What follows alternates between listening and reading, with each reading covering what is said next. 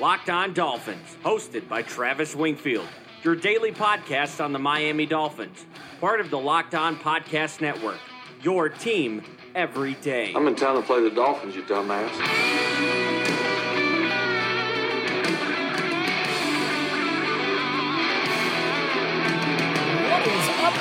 Fans, and welcome into the Wednesday, October the 16th edition of the Locked On Dolphins podcast. I am your host, Travis Wingfield, and as always, I am here to bring you your daily dose of Miami Dolphins football. And on today's show, it is crossover Wednesday, and we'll talk to Joe Marino of Locked On Bills to figure out how much Miami is going to lose by on Sunday. But first, we'll go back and look at the all 22 from the Dolphins' closest game yet on Sunday, the Josh Rosen charting project, horrible offensive line play, and some really sound defensive effort. And I'll point out the five most important players to watch the final 11 games of the season. But first, before any of that, I kindly invite each and every one of you to subscribe to the podcast on Apple Podcast. Leave us a rating, leave us a review. You can give me a follow on Twitter. It's at Wingfield NFL. The show is at Locked On Fins. And of course, check out lockedondolphins.com. We have the Josh Rosen charting project up there live right now. Let's go ahead and dive in. Miami Dolphins. And before we get to the all 22, a couple of news items real quick off the top. A report from a league source, and that was confirmed by Barry Jackson of the Miami Herald and Hal Habib of the Palm Beach Post, says that Brian Flores is safe, not going anywhere. No matter how many games this Dolphins team loses this year, he'll be back for 2020. We talked about this on previous podcasts. He was the only coach hired this offseason to get five years fully guaranteed, opposed to the normal coaching contract that goes four years with a fifth year option to see how that coach is done. But Flores, for the penance he paid for this season, gets a guaranteed return in 2020 on the other side of this rebuild, hopefully. Other news the Dolphins claimed cornerback Ryan Lewis off of waivers. He has been with five teams in three years, most recently of the Buffalo Bills, who the Dolphins play on Sunday. He takes the roster spot of Johnson Bademosi, who was cut on Monday.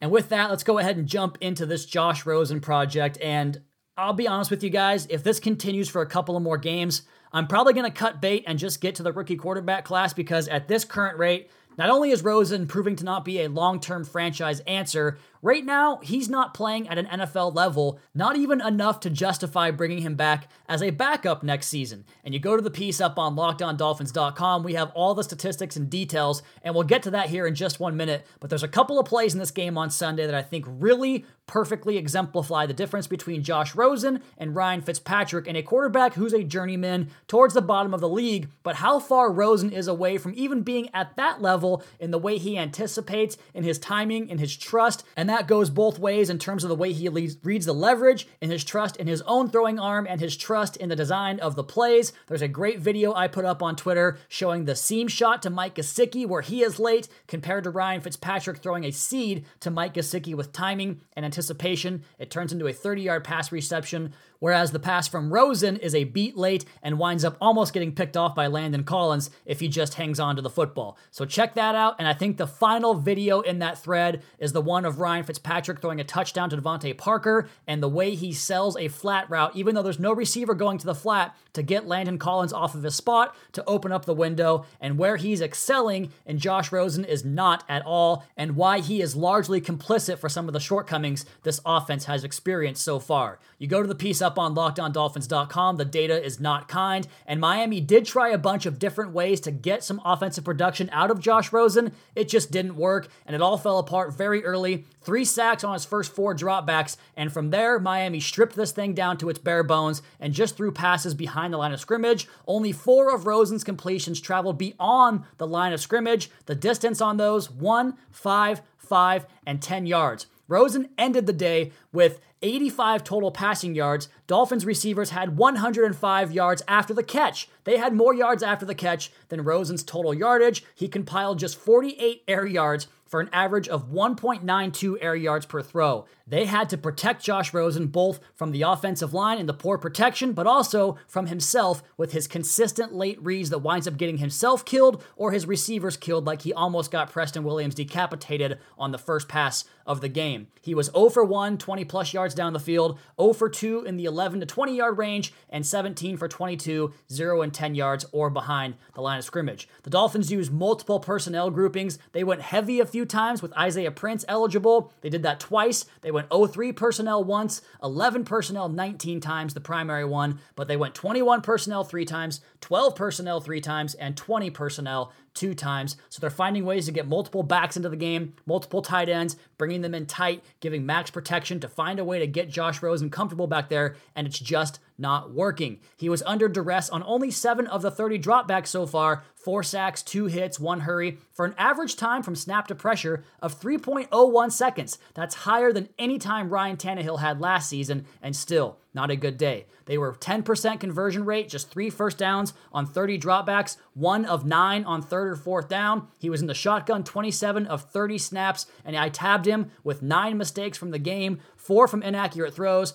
four from poor timing and feel, and another with a poor decision. It's just as bad as it gets right now for Josh Rosen. This is a losing performance, pretty obviously. He now has two of those against the Chargers, against Washington, and one inconsequential performance against Dallas. Check out the article up on lockedondolphins.com for more detail on his game. There's about 16 videos in that thread, and of course, all the advanced metrics you've come to know and love from Locked On Dolphins. To round out the offensive side of the film study, you know, I know Mark Walton had a big day from a production standpoint, but most of the yardage that he made was schemed into the game. When I watch him run, there's not a lot of explosion or lateral agility. I think he's a nice back, a decent option as maybe a third back or maybe a low end number two back, but I don't think he's the kind of guy that can really give you conviction about your tailback situation if he's one of the prominent guys in the backfield. Kenyon Drake it's pretty much the same story with this guy every single week. He makes the first guy miss as much as anybody else in the NFL, and he's explosive that way.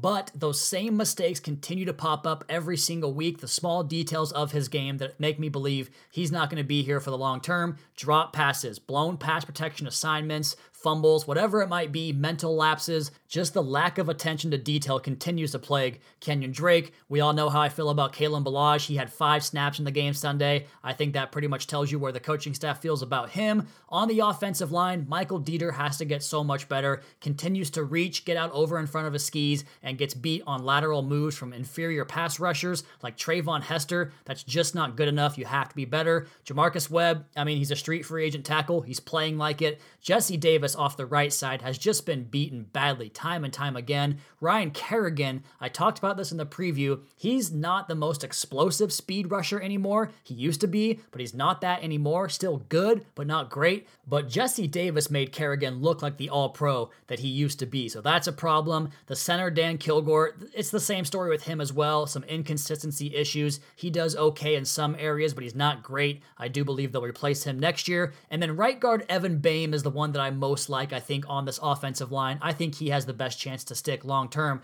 based upon what we've seen through five games so far. But still, right now, it's not looking like a promise that any of these guys are going to be here long term. And then out wide and at tight end, Mike Gesicki is coming, man. I'm telling you, this guy is getting better in every aspect of the game. He's doing more in pass protection. He's doing a good job chipping and finding the contact and being the one that initiates the contact. He's staying on his feet more often. He's making contested catches now. I think Gesicki's going to be unlocked in this offense. Maybe not this year, but sometime under this regime, Gesicki's going to get unlocked. At receiver, Preston Williams, his short area routes have not been good. I don't think he's separating. That slant route's not very good. I think DeVante Parker's having a very nice year. The production comes when the quarterback play gets better. He hasn't really had the big time numbers, but he's been consistent, he's been steady, and he stayed healthy. A nice change from DeVante Parker. And then Albert Wilson, I don't think that he is right, and I'm not sure if he ever will get healthy. Kevin Dern, friend of the podcast, told me way back when this happened if he doesn't get surgery, he'll never be the same. And if he does get surgery, he won't be the same. Those hip injuries are no joke. So this offense, very bad.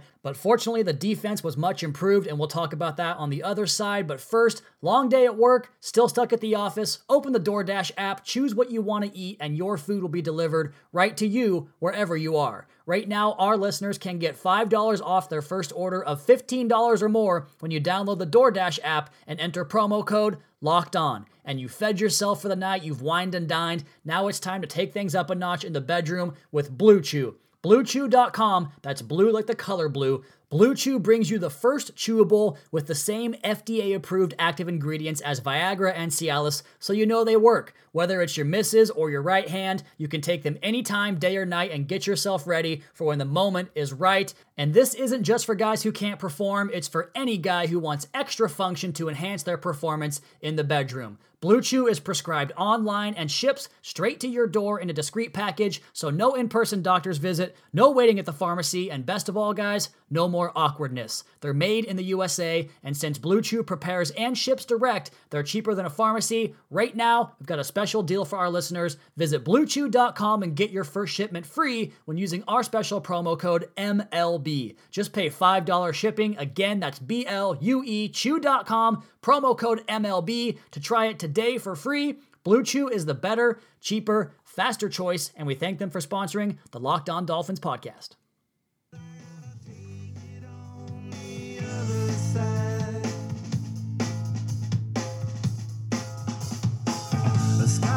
There's a chance I overplay this song from now until forever, basically, because I feel like this is the theme song of this particular season for the Miami Dolphins. We're all just waiting to get onto the other side. And with the news that Brian Flores and Chris Grier and company all going to be back for 2020, not that it's a surprise or anything earth shattering, but I do think it's nice to go ahead and get out in front of that from the Dolphins front office and the media perspective and just go ahead and make that statement right now. I'm excited about it. I think Coach Flores earns or deserves a chance. And one of the reasons I think he does deserve the chance is because of what I'm watching every single week in the defensive structure of his philosophy on defense, he and Patrick Graham, and what they can do when they get more of the personnel that fits what they want to do on defense, and in particular, guys that can execute the 3 3 5 bear front like we saw with Green Bay on Monday night. You guys saw me tweet some videos out of Kyler Fackrell doing a job off the edge in that defense. They don't have that guy right now, but if they can get him, Fackrell in particular, they can start to incorporate more of that type of defense. The man coverage on the back end, the way they challenge receivers and reroute, and the way they are gap sound and they run fit. I think it's impressive the way they want to play defense. They just haven't been executing all season, obviously, because they are short on bodies. They overturned half of the roster. And now that they have guys that have been here for a few weeks, they've been showing more looks from the Patriots that I thought we were going to see early in the season now we are seeing it. One of those being the radar amoeba package, whatever it's called. Basically, you put one down lineman up over the nose, and then you have a bunch of guys stand around and search for gaps to rush. And it's not been that effective because one, Jerome Baker is not a good pass rusher right now. He is doing nothing. He's playing passive, getting beaten off the ball, and washed out on the run plays against the pass as well. And I do think he's doing better in coverage, but Eguavoen, he just, it's not him, man. He's not it. I talked about him in the preseason. That was a farce. He is getting thrown to the ground all the time. His snap count's now reducing, obviously. Raekwon McMillan, though, continues to be the best at finding his run keys and keying on those plays and triggering right away, getting himself downfield. He scrapes as well as anybody. He's an excellent tackler, initiates contact. He was one of the stars of the defensive thread, or the defensive GIF thread, I should say,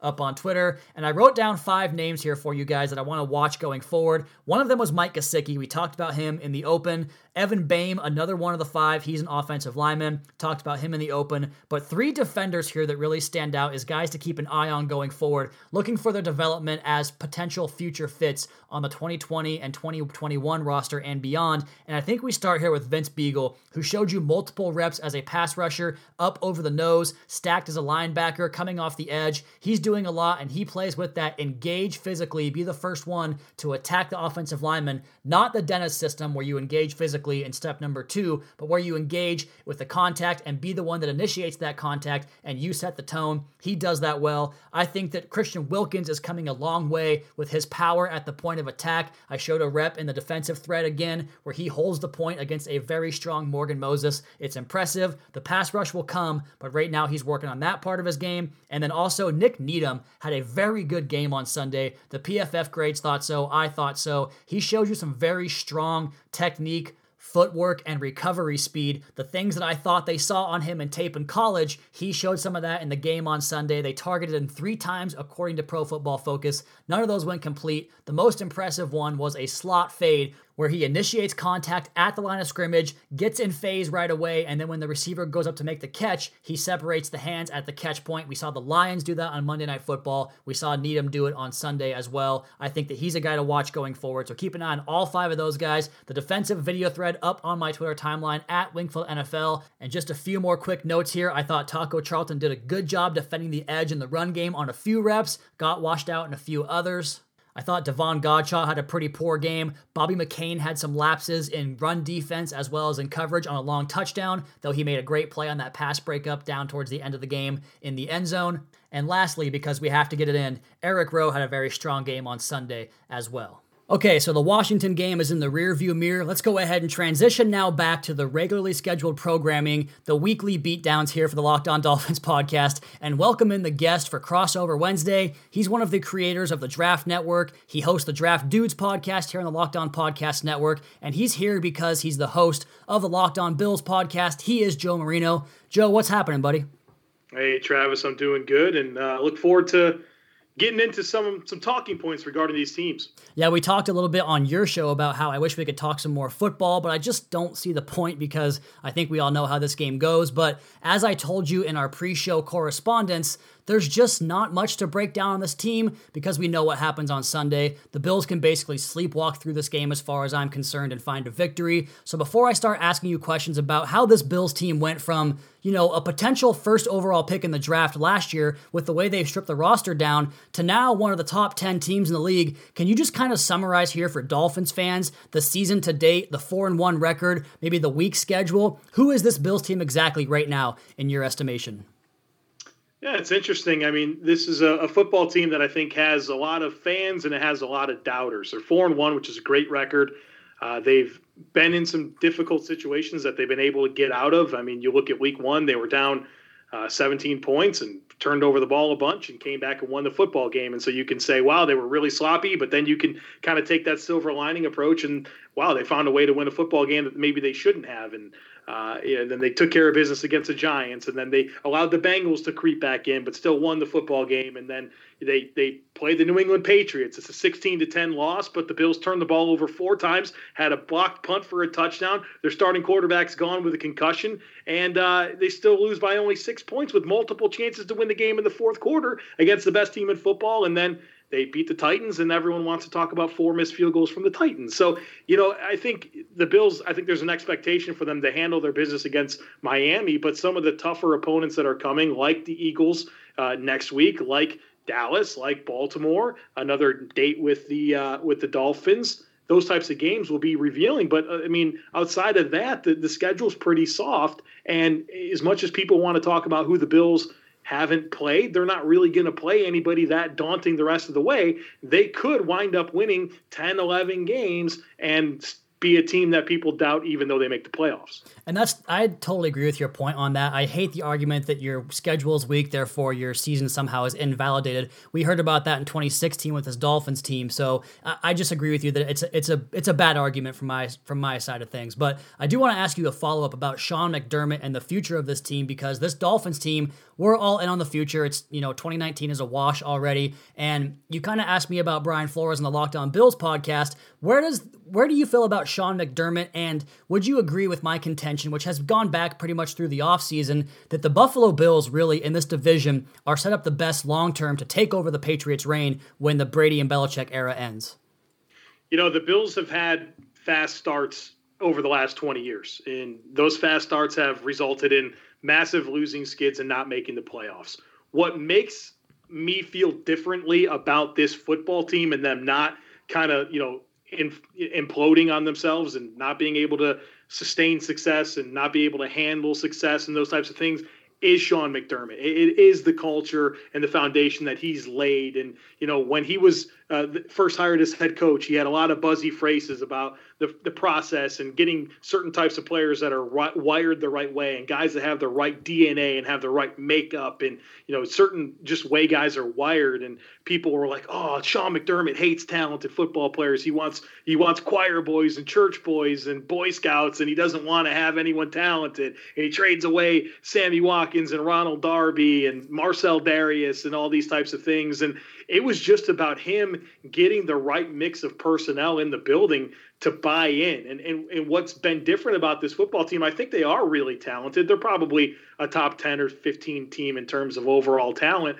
but they're not like a top five or anything like, like that. What's different about this football team is that Sean McDermott has instilled the culture that these guys love being around each other. They love playing football uh, for each other. They love being part of this football team. And I think that it inspires everyone to just play to their maximum. I know it sounds cheesy. That sounds like something a seventh grade football coach would say, but I, it's, it's led to maximum performance. And you've heard a lot of different things about Sean McDermott, about him having guys every single day during training camp get up and share their story and really uh, be be vulnerable with their teammates. And you know, everyone puts their cell phone in a basket during lunch, and everyone eats lunch together. It's just a lot of camaraderie. It's it's really translated to that accountability on the football field and knowing that the guy next to you has got your back and you love that guy and that you are going to go to war and you're going to want to fulfill your assignment because you don't want to disappoint that guy.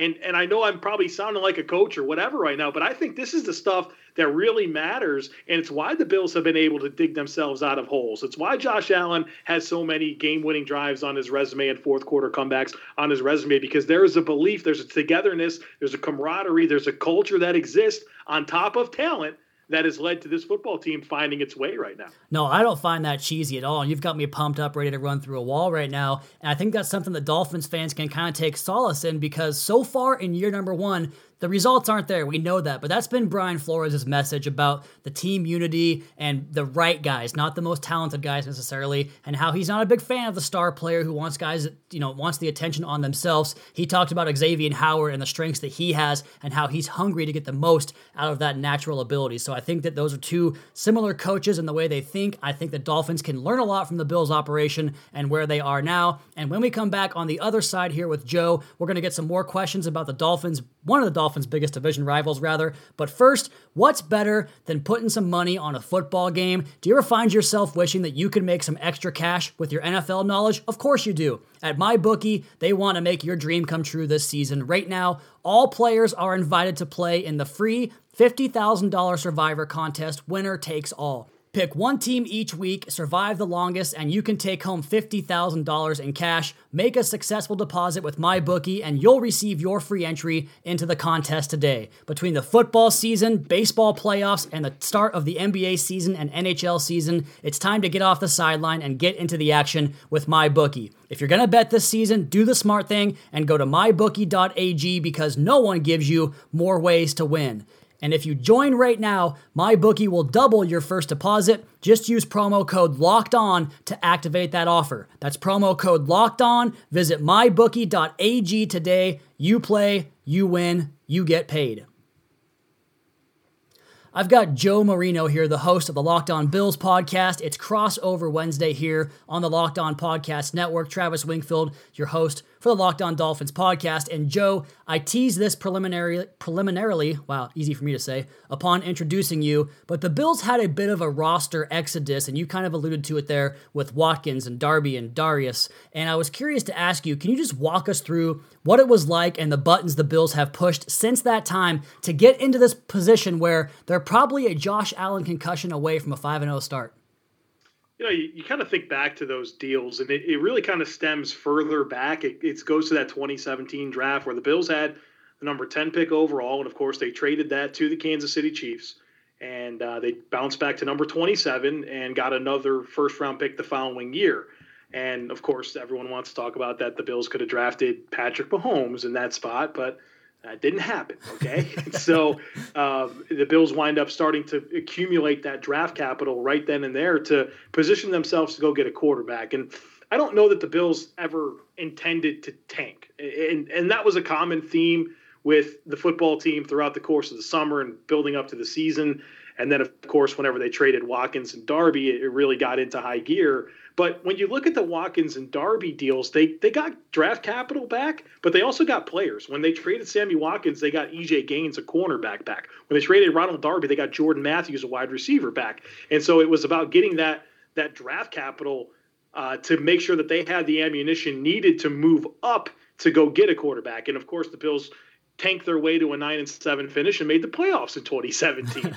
and um, to me, you know, it was all about just getting ammunition to go get um, to go get a quarterback. And and you think about it, it, it was one of those deals where I'm sure that Sean McDermott spent his first eight months on the job evaluating the people that were already there and saying who's going to be part of the long term here, who is wired the right way and has the right DNA and makeup to achieve this culture that I'm trying to build. And he identified probably Darby and Watkins and said, those are guys I can do without. Let's get what I can from him, them, and make sure that I can get a quarterback in a quarterback driven league. And then this set up a series of moves. The Bills wind up with those two first round picks, having picks 21 and 22 right? I mean, they didn't they weren't in the top 10. They took Josh Allen at number 7, but it was a series of deals. It was then trading up from 21 to 12 with the Bengals and giving up Cordy Glenn, the left tackle, and then it was about trading two second round picks to move from 12 to 7 to get Josh Allen. And so it's it's a different situation where you know, I don't think the Bills were ever trying to deplete deplete their team of talent to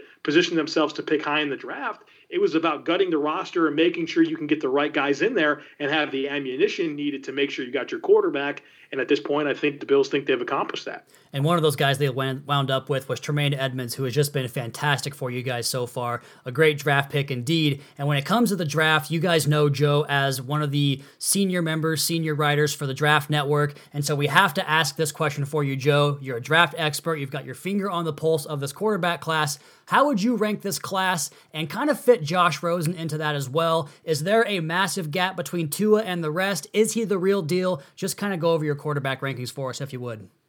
Yeah, I love Tua. I mean, I love him. I, he's my number one player in the class.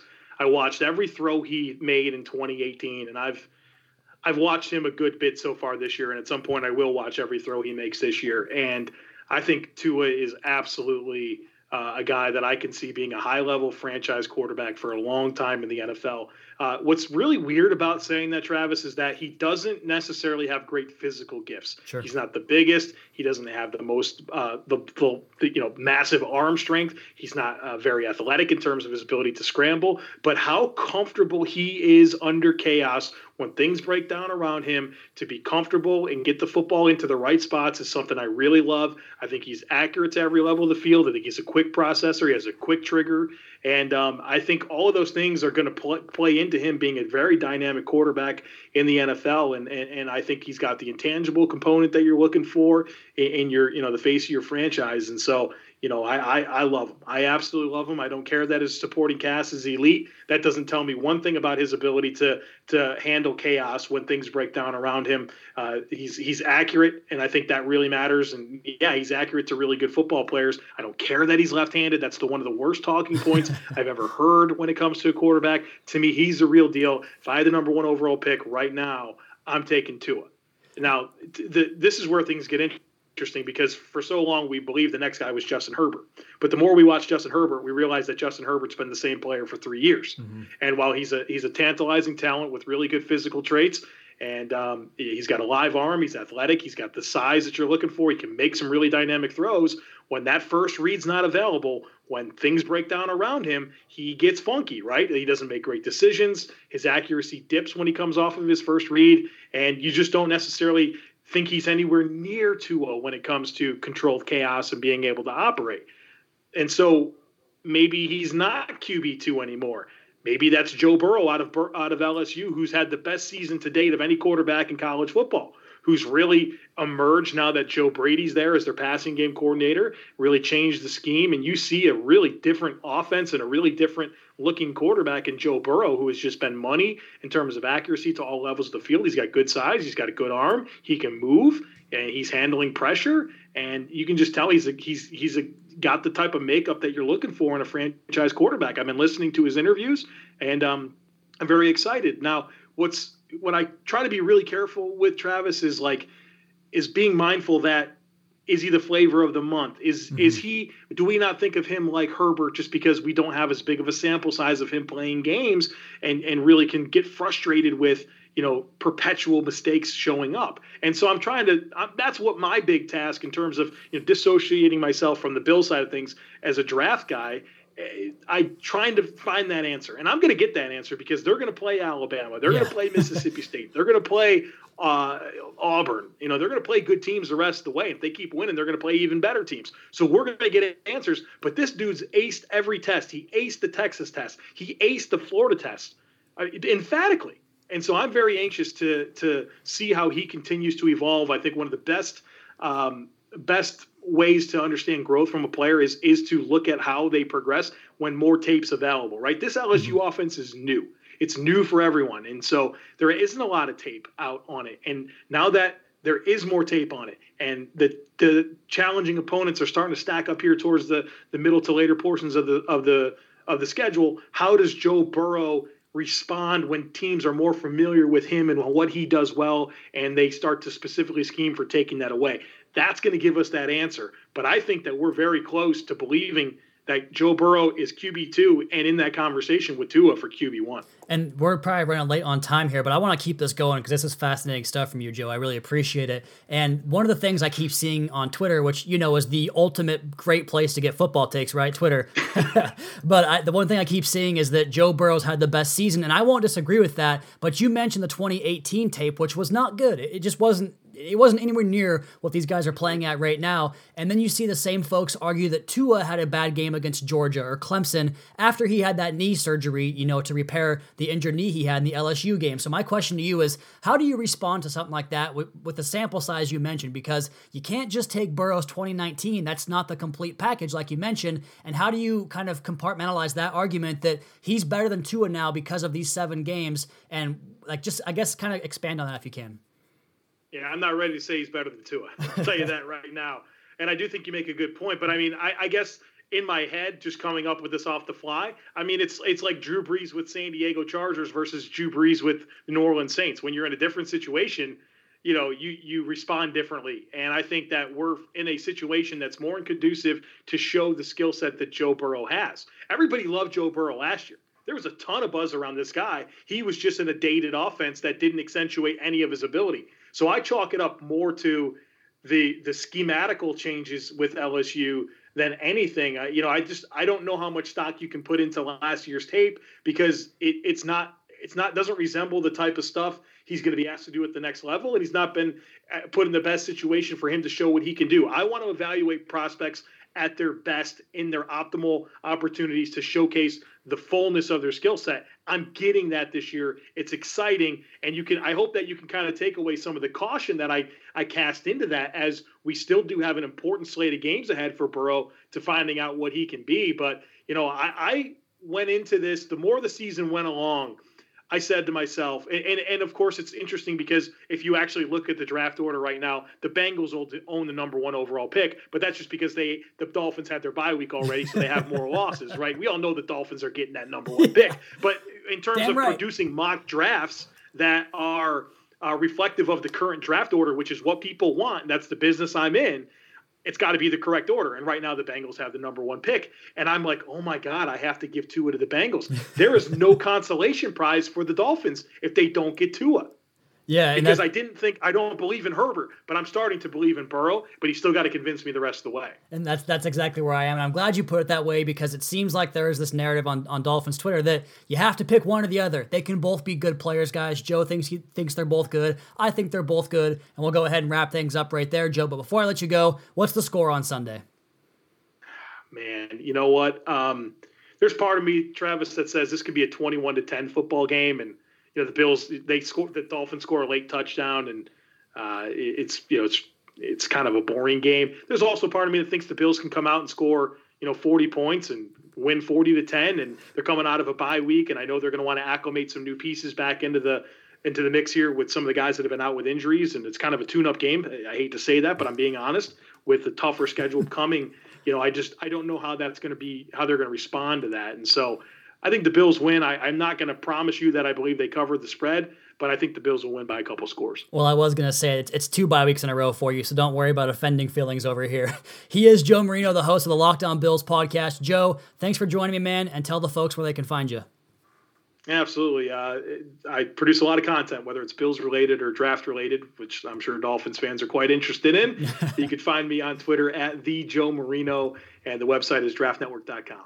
So check his stuff out. Check out the Draft Network. They do fantastic stuff. I tell him this every time, but the Draft Network has changed the game. And before we get out of here on this long edition of the Locked On Dolphins podcast, some news late into the podcast. It sounds like Ryan Tannehill rides again. Tannehill will start for the Titans on Sunday.